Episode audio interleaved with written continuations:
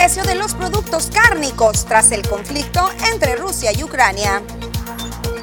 Tiene nuevo titular la Comisión Estatal de los Derechos Humanos. López Obrador pide al Parlamento Europeo no intervenir en sus asuntos internos, esto tras condenar los asesinatos a periodistas. Se reanuda el servicio militar en las instalaciones del 60 Batallón de Infantería. Además, en los deportes, Roberto Chufito Osuna regresa a los Diablos Rojos de México para la temporada 2022.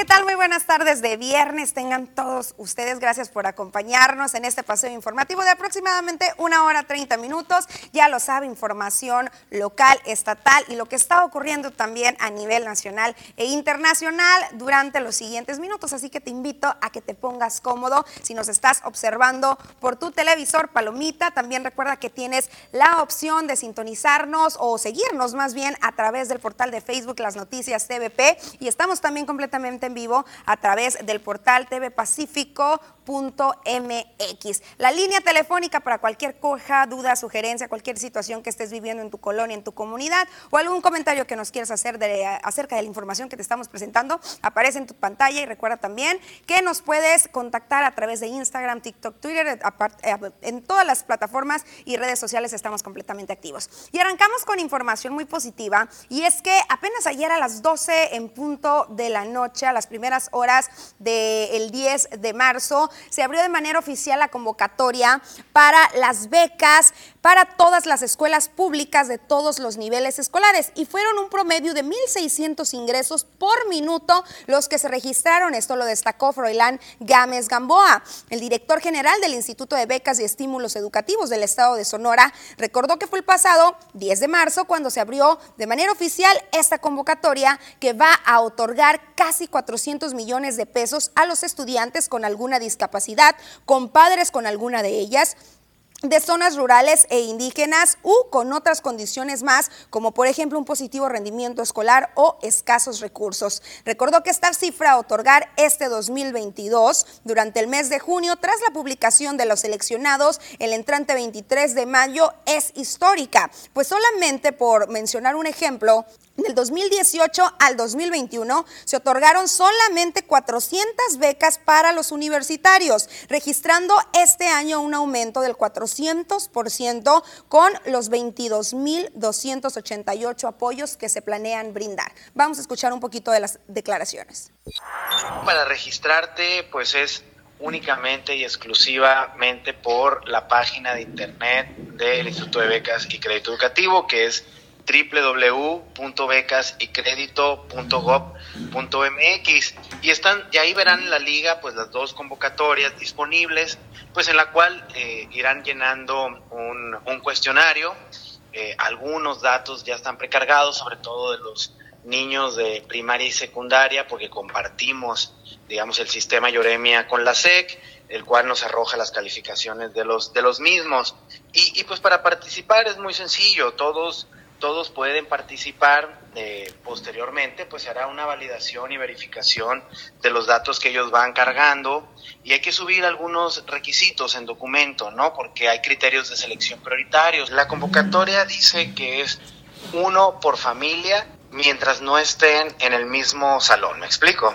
O sea, sí puedes tener uno en primaria y otro en secundaria. Para los alumnos de primaria y secundaria, el monto es 1.500 primaria, dos mil pesos secundaria durante un ciclo escolar, eh, quiere decir que una sola exhibición, ¿no?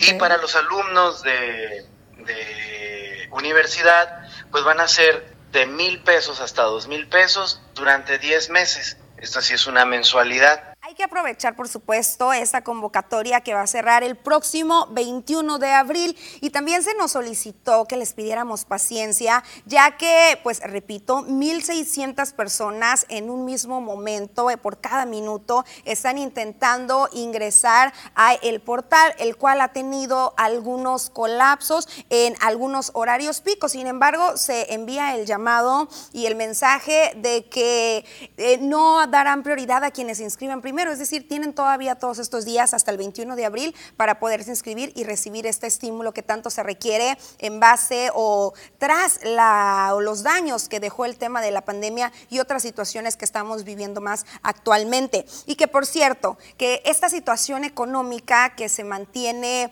que lo han dicho los diferentes organismos golpeando pues a su bolsillo, también está afectando ya lo que es el tema de la construcción de la vivienda. Nada más por mencionar un dato.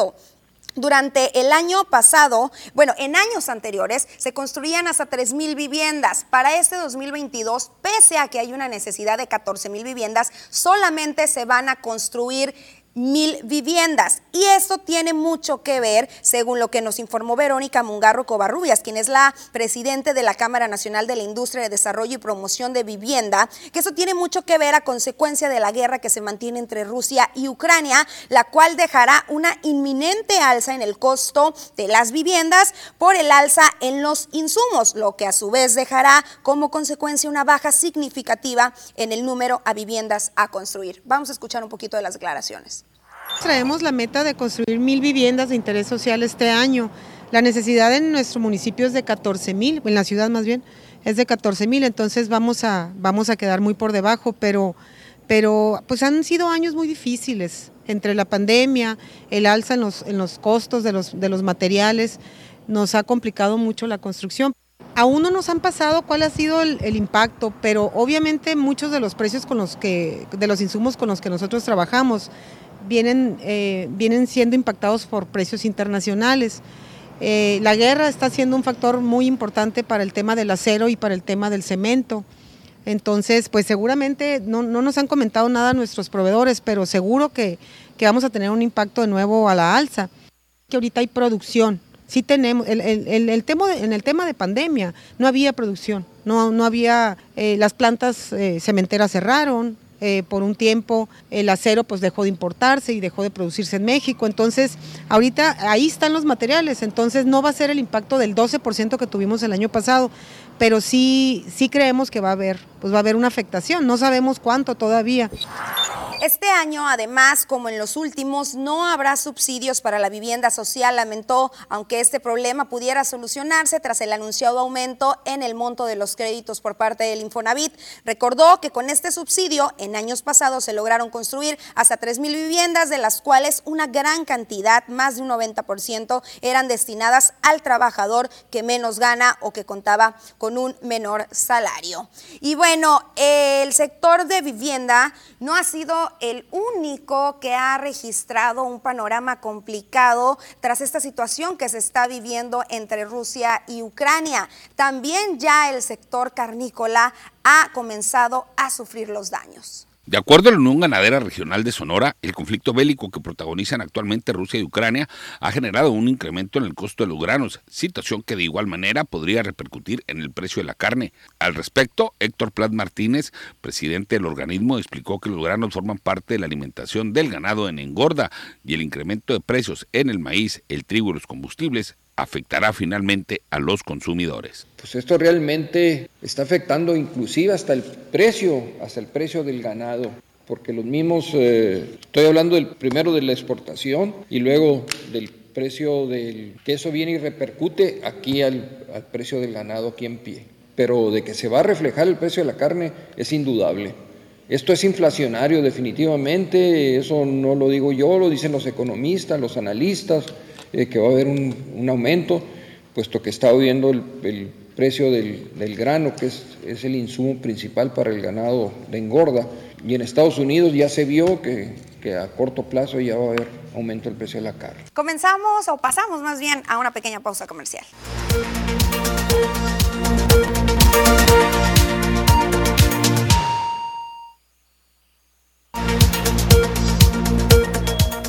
La noche de este jueves se registró la caída de un automóvil que se encontraba en el tercer piso del estacionamiento de la Universidad La Salle Campus Condesa, ubicada en la alcaldía Cuauhtémoc de la Ciudad de México. De acuerdo con información, un estudiante que conducía una camioneta blanca chocó y rompió el muro del estacionamiento provocando que el auto color rojo cayera desde el tercer piso. Ante precios de 30 pesos por litro en algunas estaciones de servicio como efecto del aumento de los petroprecios en reacción a la guerra en Ucrania, por primera vez desde que el gobierno federal aplica la política de estímulos fiscales en México a los combustibles, otorgará un subsidio completo a los consumidores de la gasolina premium y mantendrá el que está dando para la magna y el diésel. Amílcar Rafael Godínez Martínez, líder de la barra La Resistencia de los Gallos del Querétaro, se encuentra en la mira de las autoridades, no solo por los hechos violentos suscitados en el estadio La Corregidora, sino por posibles nexos con el Huachicol en la entidad. Según fuentes ministeriales, una de las líneas de investigación gira en torno a posibles negocios del barrista en el municipio de San Juan del Río, donde se han identificado tomas clandestinas a los ductos de Pemex. La senadora del PAN, Lili Telles, presentó este jueves una demanda de juicio político en contra del titular de la Fiscalía General de la República, Alejandro Gersmanero, por violaciones a la Constitución y a los derechos humanos. La demanda se presentó después de la filtración en redes sociales de una llamada en la que se exhibe al titular de la Fiscalía General de la República, Alejandro Gersmanero, y el fiscal de control competencial, Juan Ramos López, hablando sobre el caso de Alejandro Cuevas Morán.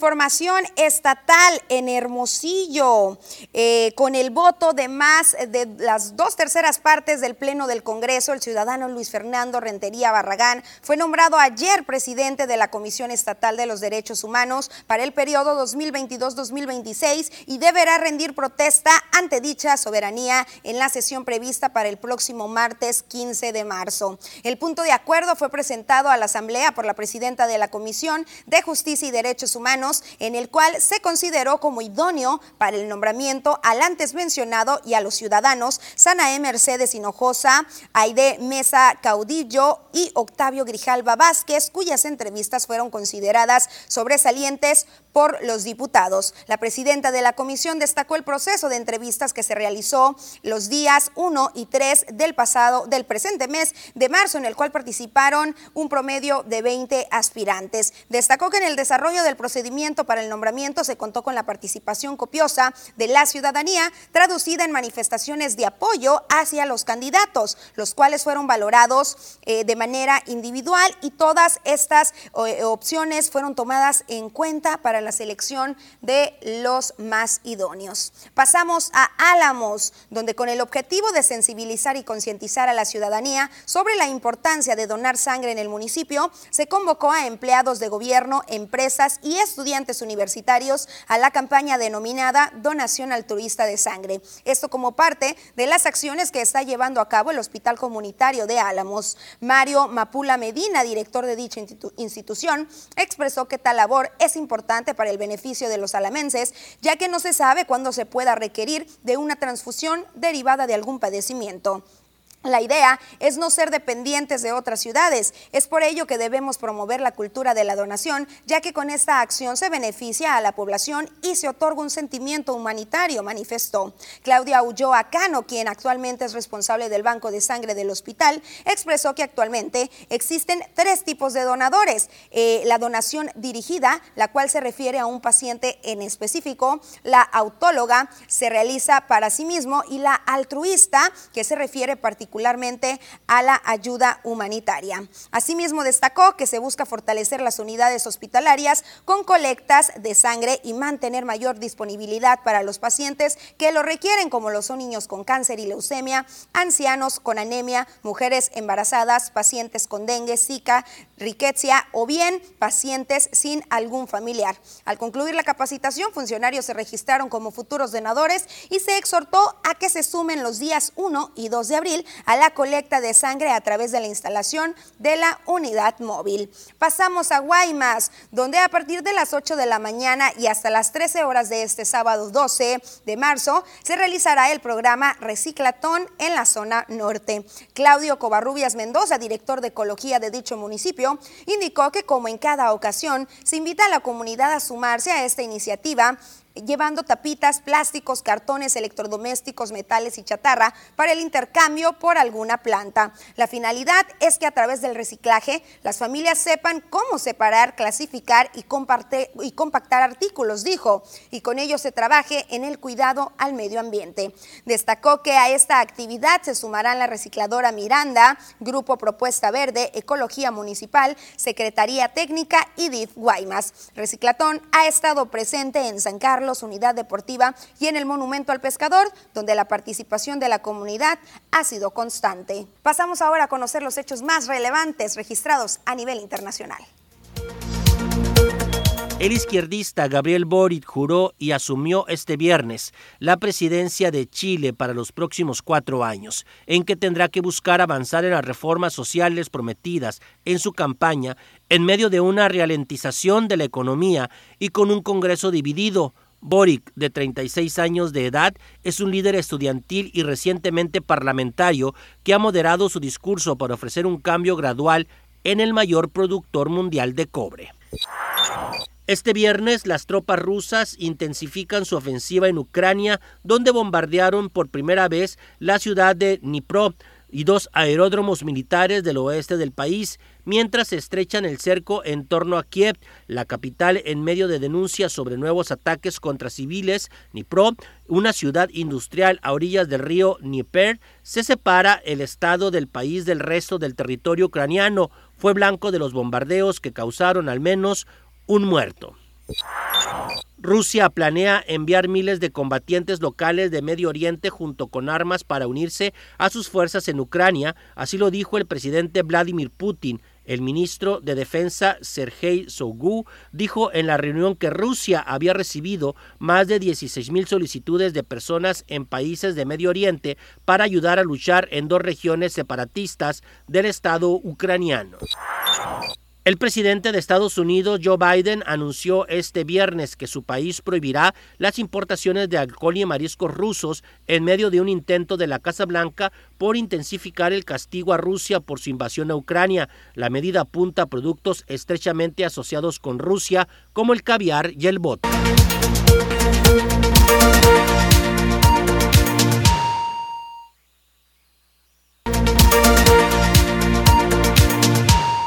Continuamos completamente en vivo por si vas encendiendo tu televisor o te vas conectando a través de la señal de Facebook, las noticias TVP.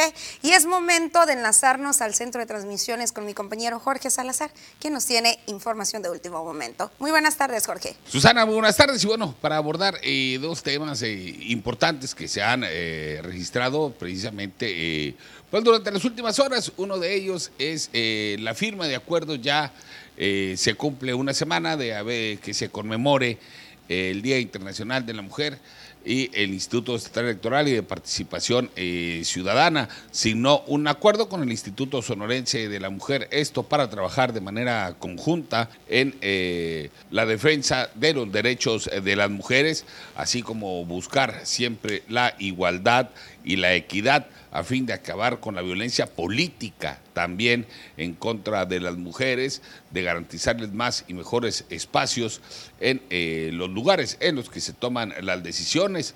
Hay que recordar que actualmente en el Congreso del Estado las mujeres eh, son eh, mayoría debido a que, bueno, entre sus luchas destaca el logro de que las candidaturas para los diferentes puestos de elección popular eh, se asignen y se obliga a los partidos a que el 50% de las eh, candidaturas a cualquier puesto de elección popular, ya sea para eh, alcaldes y diputadas aquí en el terreno local, pues sean 50% para mujeres y 50% para hombres.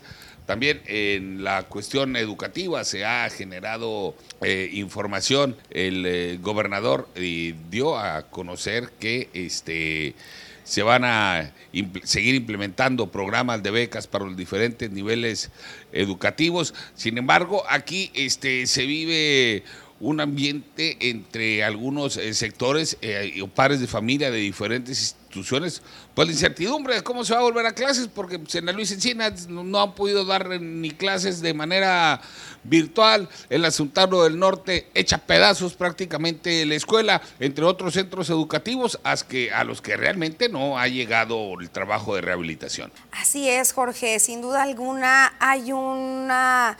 Eh, un espacio ahí con bastante incertidumbre que aún no se ha llenado, pese a que ya tenemos, recordemos, ah, desde hace algunas semanas con un titular de la Secretaría de Educación y Cultura aquí en la delegación Zona Sur o en Cajeme. Recordemos que iniciamos esta administración sin un titular, aquí sin eh, una, un, personaje eh, a quien, eh, ante quien gestionar estas necesidades que se tienen en un sinnúmero de escuelas. Se dice que este próximo lunes muchas escuelas van a reanudar sus labores, sin embargo, eh, seguimos, seguimos con este método híbrido escalonado, por así comentarlo, en el cual se debería, según nos han indicado en algunas escuelas, por parte del mandato de la Secretaría, establecer dos días o tres, según el número de los estudiantes, clases presenciales combinadas con clases en línea. Sin embargo, hay planteles, lo acabas de mencionar, la Luis Encinas es uno de ellos,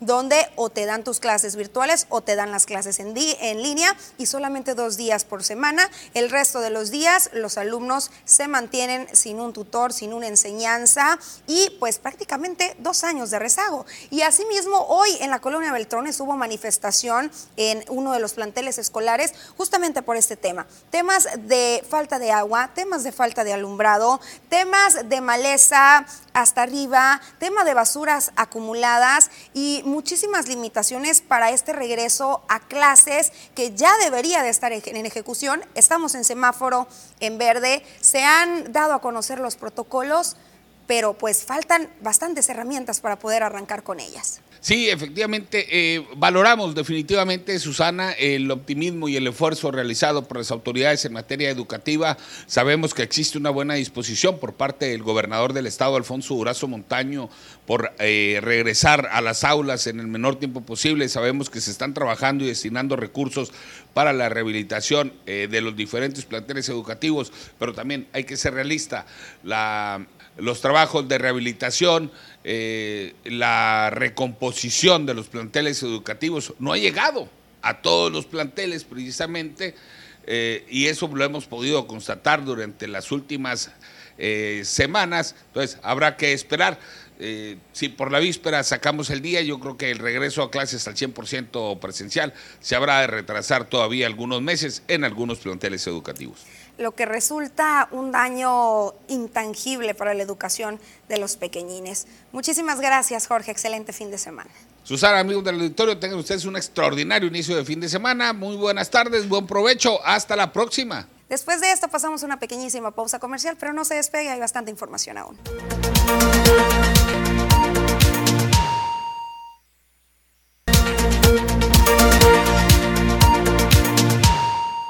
Estamos de regreso y listos para conocer todos los detalles del pronóstico del tiempo.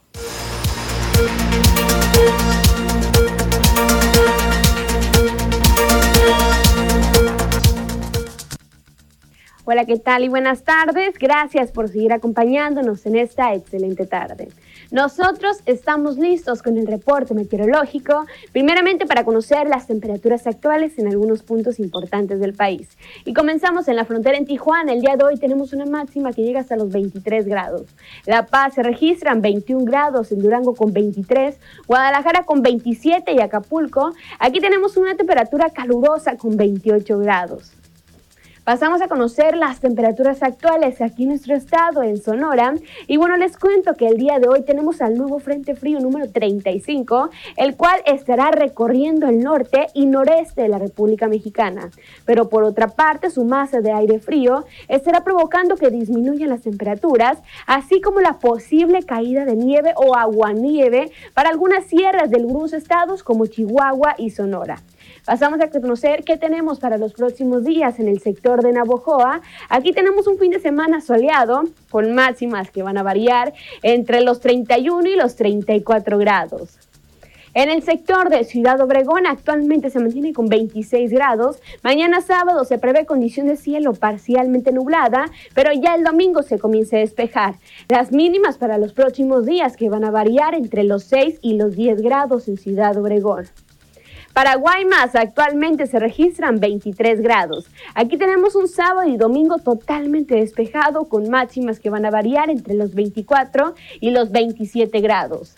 Para finalizar, en Hermosillo, la capital de Sonora, igual los próximos días se mantiene totalmente despejado. Las máximas que van a variar entre los 30 y los 34 grados en Hermosillo. Respecto a la fase lunar, mantenemos aún en cuarto creciente la salida de la luna a las 12 horas con 48 minutos, la puesta de la luna a las 2 de la mañana con 58 minutos, la salida del sol a las 6 de la mañana con 34 minutos y para finalizar la puesta del sol a las 18 horas con 26 minutos. Hasta aquí el reporte meteorológico, espero que tengan una excelente tarde. Agradable clima es el que se espera para los siguientes días quienes, pese a las exigencias, pese a las marchas, pese al diálogo que se ha intentado sostener, no han tenido un positivo panorama, son las mujeres. Esto lo asegura Yo Observo Cajeme y es que indica que las desapariciones y los feminicidios aún continúan en Cajeme. Los derechos y beneficios de los que actualmente gozan las mujeres, aun aquellas que no se asumen como feministas, son producto de las luchas que desde hace años han emprendido históricamente quienes sí lo han hecho. Lo expresó Narda Domínguez, integrante de la organización ciudadana Yo Observo Cajeme, quien además de señalar que no se ha alcanzado una igualdad en materia de salarios, derechos y oportunidades, lamentó que se sigan registrando asesinatos y desapariciones de mujeres. Sin embargo, reconoció que entre los logros obtenidos por las féminas se encuentra el hecho de que en los congresos locales ya se pone en práctica la paridad de género, gracias a que se han impulsado leyes que así lo han permitido. Estamos teniendo 10 a 11 feminicidios cada día. Para 10 u 11 mujeres definitivamente no está sucediendo esto. Están desapareciendo 7 niñas diario. No estamos viviendo unos tiempos de logro eh, de, de hechos. Nuestro derecho nos dice una cosa, nuestro acceso a la justicia plasma otra realidad.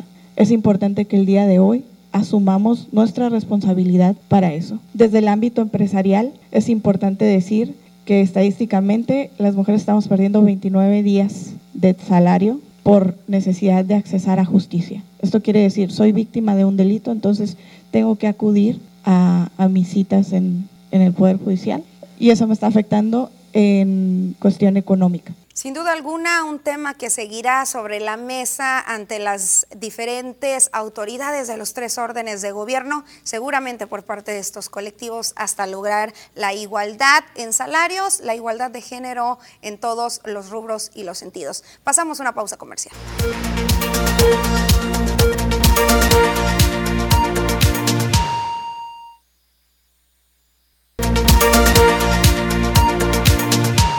Seguimos con más información y damos paso al tema de seguridad que sigue dando de qué hablar hace apenas unos cuantos minutos, aproximadamente 30 minutos, se descubrió la cuarta fosa en Urbivillas, donde hasta el momento continúan las autoridades eh, sacando ahora sí que los daños, contabilizando la posibilidad de restos o cuerpos. Además, durante las últimas horas aquí en Ciudad Obregón se registraron un una serie de ataques armados que dejaron como resultado cinco personas asesinadas, con las cuales suman 14 ejecuciones en lo que va del presente mes. Estas imágenes que usted observa en pantalla eh, son las que se están viviendo en el área de Urbivilla, donde le repito, en esta semana se han localizado ya cuatro fosas por supuesto, clandestinas, con cuerpos dentro, principalmente de personas que habían sido o que estaban siendo buscadas por sus familiares desde hace meses. Y bueno, el primer hecho que se dio con el resultado de cuatro personas sin vida y una más lesionada, misma que fue auxiliada por paramédicos de la Cruz Roja y posteriormente trasladada a un hospital de la localidad para que recibiera la atención médica correspondiente. Tuvo lugar el día de ayer a las 11 de la noche en la colonia Beltrones. Escuchó bien, cuatro personas privadas de la vida. Otro hecho, o este más bien, se dio sobre el bulevar de la Ribera entre Ciprés y Gobernadora, cuando los ahora oxisos se encontraban eh, pues eh, trasladándose a través de un vehículo.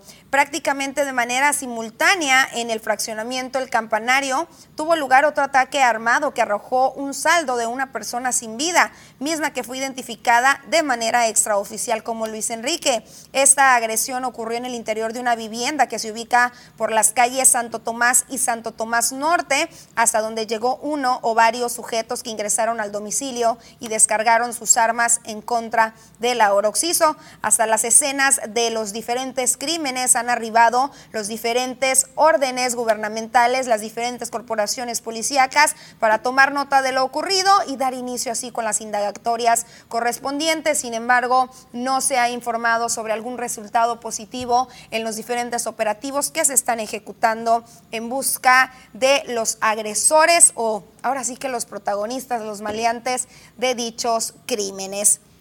En otro tema, el gobierno federal eh, respondió al Parlamento Europeo quien condenó las amenazas y los asesinatos ocurridos en la República Mexicana en contra de periodistas. La presidencia de la República pidió a este Parlamento que primero se informe para que no se sumen como borregos a la estrategia reaccionaria y golpista del grupo corrupto que se opone a la cuarta transformación. En el documento se aseguró que en México no se reprime a nadie, se respeta la libertad de expresión y afirma que el Estado mexicano no viola los derechos humanos. En conferencia, la tradicional, la mañanera, el presidente Andrés Manuel López Obrador aseguró que calificar como borregos al Parlamento Europeo no es ningún insulto.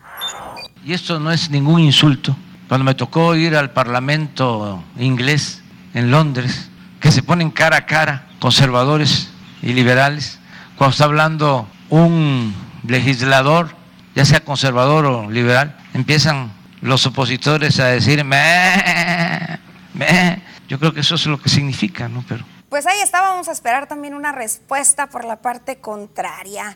Y bueno, regresamos al Congreso del Estado de Sonora y es que ayer hubo bastante actividad, aparte de que ya se lo decía hace unos minutos, se designó al nuevo titular de la Comisión Estatal de los Derechos Humanos. También en la sesión ordinaria, ayer el Pleno aprobó por unanimidad el decreto que reforma el artículo 45 de la Ley del Registro Civil para el Estado de Sonora, con el objeto de que los padres puedan pactar de común acuerdo el orden de los apellidos de sus hijos. En la exposición de motivos de la iniciativa se destacó que ante los criterios de la primera sala de la Suprema Corte de Justicia de la Nación no se encuentra justificado limitar el derecho de los padres a decidir el orden de los apellidos de sus hijos a partir de prejuicios o medidas que pretenden perpetuar la situación de superioridad del hombre en las relaciones familiares. De esta manera se asienta en el documento las actas de nacimiento de los menores de deberán contener el orden de los apellidos elegido en común acuerdo por los papás,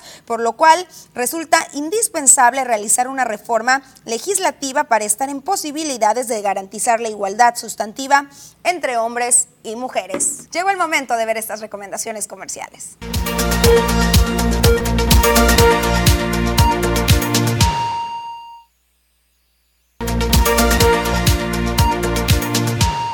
Estamos de regreso y pasamos a entrevista, una pequeña charla con María Luisa Valdés, representante de la asociación Uri Ama, Amatequia. Vamos a ver si lo pronunciamos bien, quien nos va a platicar un poquito acerca del Parlamento abierto de mujeres indígenas del sur de Sonora que se va a realizar en Navojoa este próximo domingo. Muy buenas tardes, María Luisa.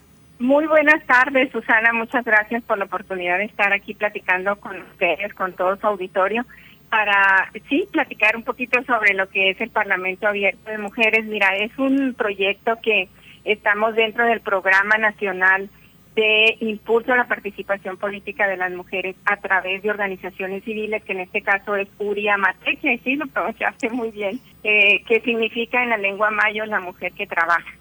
Eh, este programa está apoyado por el INE y por el por la ONU, aquí la Oficina de Desarrollo en México, y eh, pues nosotros atendimos la convocatoria que año con año eh, lanza este programa y eh, fuimos afortunadamente aprobados y estamos desde el mes de noviembre llevando talleres en diferentes eh, comunidades principalmente porque el, el, el enfoque es apoyar o, difundir los derechos humanos de las mujeres indígenas, ¿no? Entonces hemos estado en comunidades tanto del municipio de Chojoa como de Navojoa y dentro de las actividades que eh, tenemos que realizar en este proyecto está este parlamento abierto que vamos a tener el próximo domingo, con el favor de Dios, en el lobby del auditorio municipal aquí en Navojoa.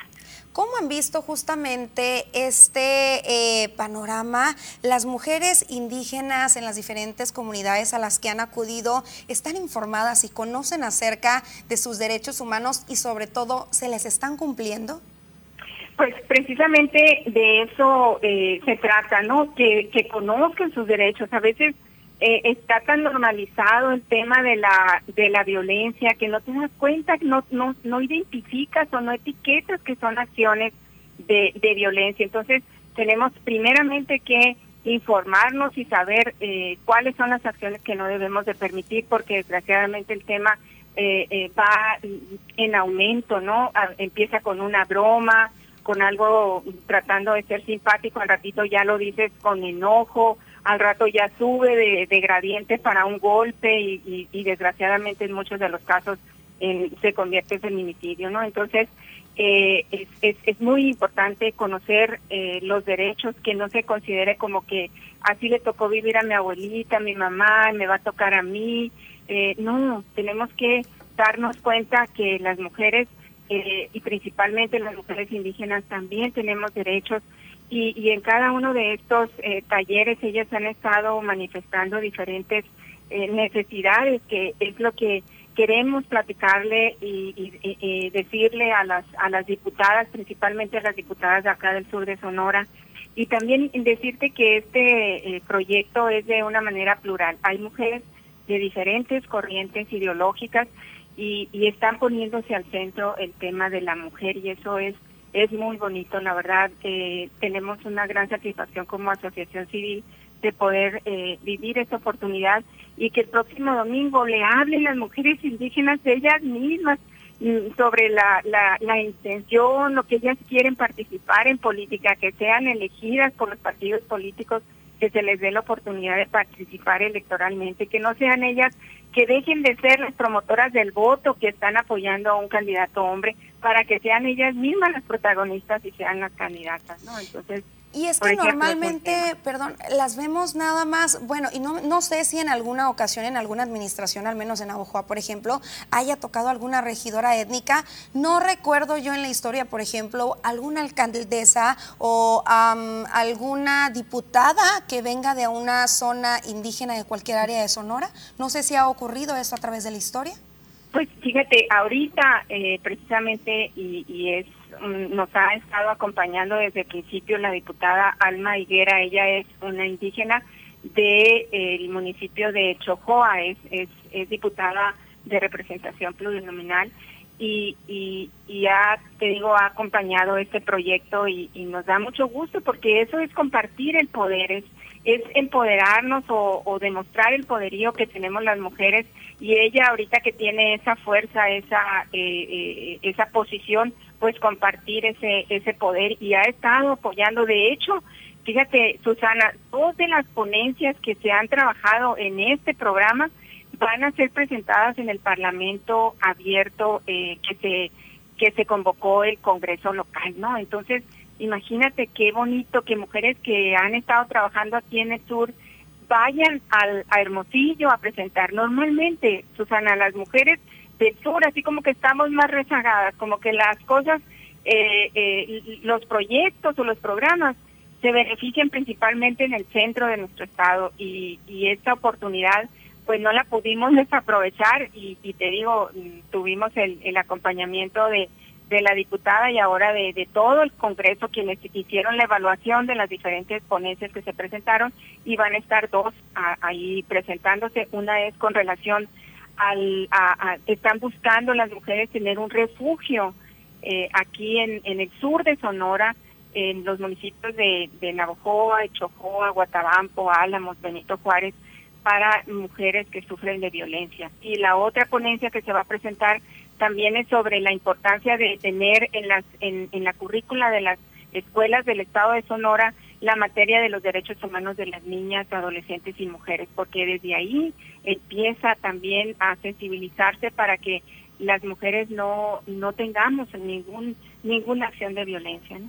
Excelente. Y es que también, según se había informado por parte del gobierno, del, del, Congreso del Estado, de este Parlamento se tiene que obtener ya un plan de trabajo en específico para comenzar a elaborar desde ya a favor justamente desde las niñas a las adolescentes y las mujeres de todas las edades en temas educativos, en temas de violencia, en temas de política y es algo que se requiere.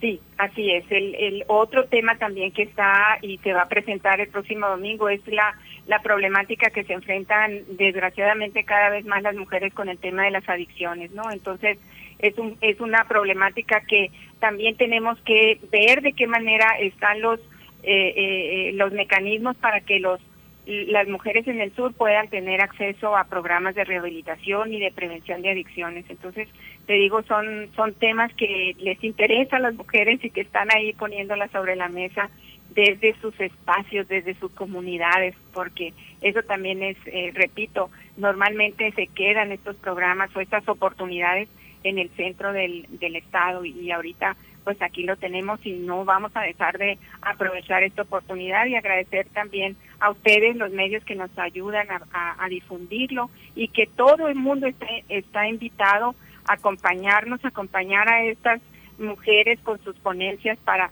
para que se sienta también esa esa fortaleza social, ¿no? Esa base social que que, que, que, que exigimos, esas, que se pongan esos temas en el en el, en el plan de trabajo legislativo. ¿Pueden llegar así o hay que apartar un lugar, un boleto, algún número telefónico, algún portal web donde eh, pues cerciorarse de este plan? No, mira, eh, pueden llegar, es el, el, vamos a, estamos iniciando con el registro de los invitados de los asistentes a las nueve y media de la mañana el próximo domingo para in iniciar puntualmente a las a las 10 de la mañana. Son 11 ponencias que se van a presentar y pues queremos ser muy respetuosos también del tiempo para, para poder disfrutar realmente en, en este espacio eh, eh, cada una de las participaciones de las mujeres, ¿no? Entonces, eh, están todos invitados a, a partir de las nueve y media de la mañana en el lobby del auditorio municipal de Romeo Gómez Aguilar aquí en Navojoa. Excelente, pues muchísimas gracias por esta invitación y seguramente ya llegó a quienes tenían que llegar y habrá cupo lleno. Muchísimas Mm, gracias. Muchas gracias Susana, un abrazo y, y pues ojalá podamos verte por acá pronto. Excelente, muchísimas gracias y excelente fin de semana también. Sí, claro que sí. Gracias. Llegó el momento de una siguiente pausa comercial.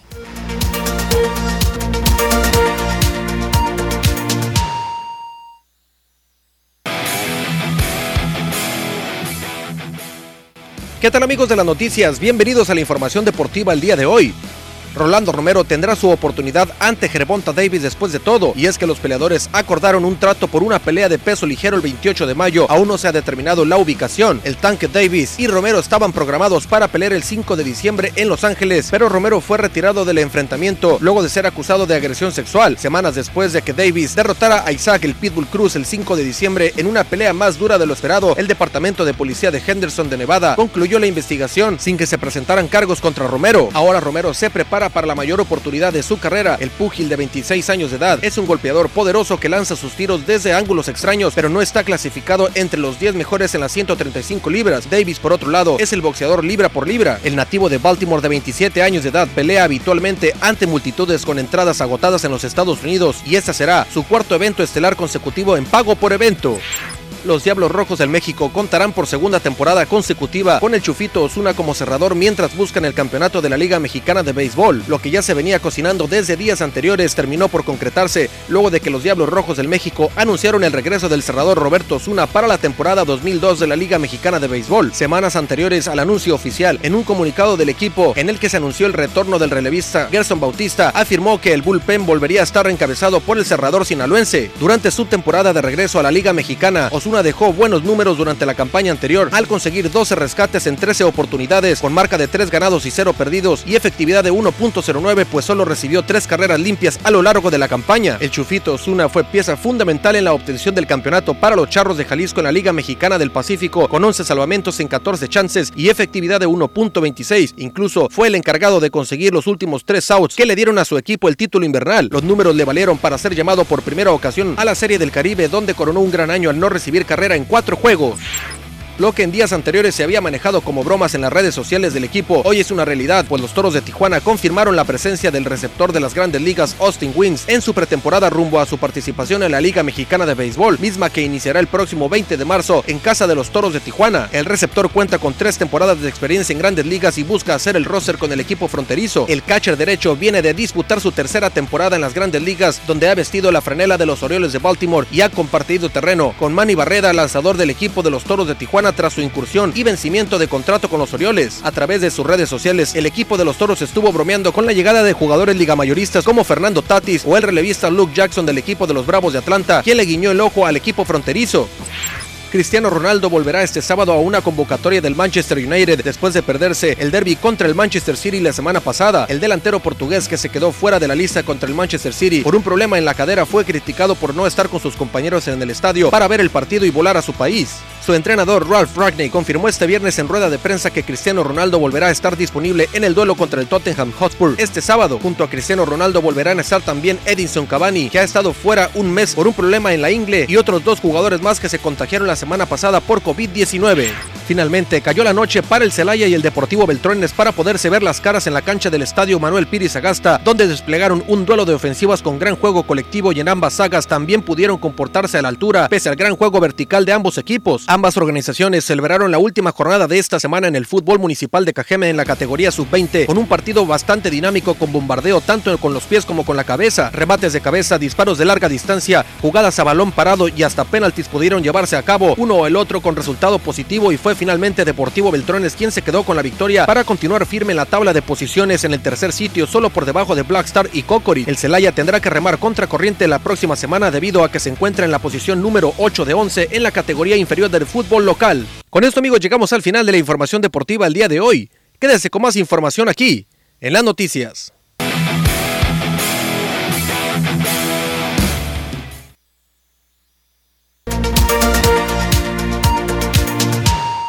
Estamos de regreso y dándole ya lectura a algunos de sus mensajes, sobre todo aquellos que nos piden que los canalicemos hacia este marco de ponle el dedo. Y por acá nos están reportando una fuga de aguas negras, por lo cual nos piden ponerle el dedo a la autoridad correspondiente, en este caso a Omapaz. La fuga está sobre la calle Fausto Topete en la colonia Leandro Valle. Ya tiene toda la semana y se está levantando el pavimento, es lo que nos comentan algunos vecinos del sector. También por acá nos dicen, muy mala imagen nos dejan estas personas que abundan en Obregón, acumulando basureros en diferentes partes de la ciudad, sumando más suciedad al entorno urbano y las autoridades ni en cuenta. Este eh, solar baldío que usted observa en su pantalla está ubicado en la calle Sinaloa y Zaragoza, en el pleno centro. Por favor, divulguen a estas personas que los paren. Es lo que nos comentan. Hay, hay un grupo de indigentes por ahí que inclusive tienen sus casitas de cartón en esa área y pues desconocemos el por qué no actuar de la autoridad correspondiente, sobre todo quizás ayudarlos, ayudarlos y canalizarlos a algún albergue. También por acá eh, Andrés nos está reportando una... Em, pues no nos deja mensaje, pero eh, parece un camino en mal estado, al parecer, y unas lomas eh, de tierra irrumpiendo en el camino eh, son las fotografías que nos, de, eh, que nos hacen llegar, pero no, no viene un mensaje. Yo creo que quizás dejaron estos escombros, esta tierra a mitad de camino, estas pues montañitas que se observan y que pues seguramente impiden el traslado de los vehículos por este camino. También por acá nos dicen, lámina de alumbrado público está a punto de caerse y le va a caer a una persona y corremos el riesgo de quedarnos sin alumbrado público. Está ubicada en la pura esquina de la calle Diego Rivera y avenida Itson en la colonia Villa Itson y está frente al CAM 36. La calle va de poniente a oriente. Todos los vecinos ya lo hemos reportado varias veces y al ayuntamiento le vale y se siguen haciendo los sordos. Es el mensaje y la fotografía de lo que está sucediendo por acá en Villa Itson. También por acá nos dicen para reportar un levantamiento de pavimento en la calle Tabasco y no reelección, eh, que funciona como tope de concreto y detiene el tráfico gravemente estando el semáforo en verde y puede ocasionar un accidente porque es un alto imprevisto y además daña significativamente la suspensión de los automóviles. Ahí están estos mensajes como parte de Ponle el Dedo y ahora le pasamos una lectura, por aquí nos dejaron un mensajito a través de Facebook, rápidamente Carmelita González, a quien mandamos un saludo y nos dice, en Valle Dorado ya tenemos clases, la escuela estaba vandalizada y gracias a Grupo Saru que restauró la escuela, ya están los niños estudiando. Enhorabuena, ese era en el marco de Ponle el 10. Y bueno, continuamos, continuamos con la información. Hay bastante aún que decir de como parte de diferentes eh, temas. Y eh, hoy, hoy en la mañana, eh, Patricia Patiño Fierro tomó protesta como la nueva presidenta honorífica del Comité de Damas Voluntarias de la Cruz Roja de Ciudad Obregón. Ahí indicó que va a comenzar con retos diferentes, pero sobre todo con el plan de ir en busca de recursos, los necesarios para el óptimo funcionamiento de la benemérita institución. Durante el evento, recalcó el honor que recibió con dicho nombramiento, que la llevará a planear actividades constantes para las mejoras y aseguró que tras un recorrido y la explicación de la historia de la benemérita institución por quienes conforman actualmente la Cruz Roja de Ciudad Obregón, constató que el organismo es transparente, por lo que la comunidad debe sentirse tranquila con el positivo uso de sus aportaciones. Es un honor poder ser parte de este cuerpo de eh, voluntarias y sumarnos a esta labor. Creo que tenemos mm, alguna trayectoria que nos va a permitir también aportar y planear actividades de manera constante para que la presencia de Cruz Roja pueda aumentar, retomar eh, acciones que se puedan convenir entre DIF y Cruz Roja para promover, por ejemplo, todo el tema educativo, todo el tema de la enseñanza, el de la vinculación también con empresas para que la capacitación pueda también tener mayor impacto. Entonces, estamos aquí a la orden, creo que como DIV también tenemos mucho que aprender. Seguramente será una positiva labor la que van a estar realizando. Este eh, este comité de damas voluntarias que realizan, lo sabemos, durante el año un sinfín de actividades en busca de obtener los recursos para seguir operando y por supuesto seguir eh, prestando ese servicio que tanto se requiere ante algún incidente, algún accidente y sobre todo estos últimos años, estos últimos meses con el tema de la pandemia. En otro tema, para que los pequeñines en casa sepan el correcto uso del 911 y que aprendan que este es el número de marcación en caso de alguna emergencia, la Dirección de Programas Preventivos de la Secretaría de Seguridad Pública Municipal le enseñaron a las niñas y a los niños acerca del programa DARE, el método para facilitar la memorización al momento de marcar el 911 o 911 conocido tradicionalmente. Se les indicó a las niñas y a los niños ejemplos de las diferentes situaciones que se podrían presentar y ser una emergencia, ante la cual deben estar alerta y marcar el número que se les enseñó como un choque cuando vayan en el carro con sus papás, si alguien está herido o con mucho dolor, un incendio, si un desconocido los está molestando, entre otras situaciones de alerta. Asimismo, se les reiteró a los padres evitar dejar a sus hijas e hijos utilizar el teléfono celular sin supervisión, ya que esto desencadena problemáticas donde la ubicación, datos personales y demás información tiende a ser robada y utilizada con fines de extorsión. Finalmente, se hizo la entrega del reconocimiento al tercer, segundo y primer lugar en el concurso de dibujo con la temática del Día Internacional de la Mujer, la Igualdad y la inclusión. Y bueno, para estos jóvenes que estaban en la espera de que se reactivaran las diversas actividades como parte del Servicio Nacional Militar, les anunciamos que ya quedaron reactivadas estas actividades, según nos informó el Ayuntamiento de Cajeme a través de la Junta Municipal de Reclutamiento, que esto se ha dado en observancia al semáforo epidemiológico que se mantiene en el estado de Sonora color verde. La Secretaría de la Defensa Nacional determinó la reanudación de sus actividades. El coordinador Heriberto Inclán de la Vega explicó que con la reanudación de las actividades se hace un llamado a los jóvenes cajemenses que fueron sorteados con bola blanca y que entregaron su cartilla para cumplir con su servicio y que deberán acudir a las 7 de la mañana de mañana sábado 12 de marzo al 60 Batallón de Infantería para iniciar o reactivarse. Inclán de la Vega también dio a conocer que en caso de que el semáforo epidemiológico del municipio se retorne a color amarillo o naranja o a rojo, el adiestramiento será suspendido. Después de esta información, pausa comercial.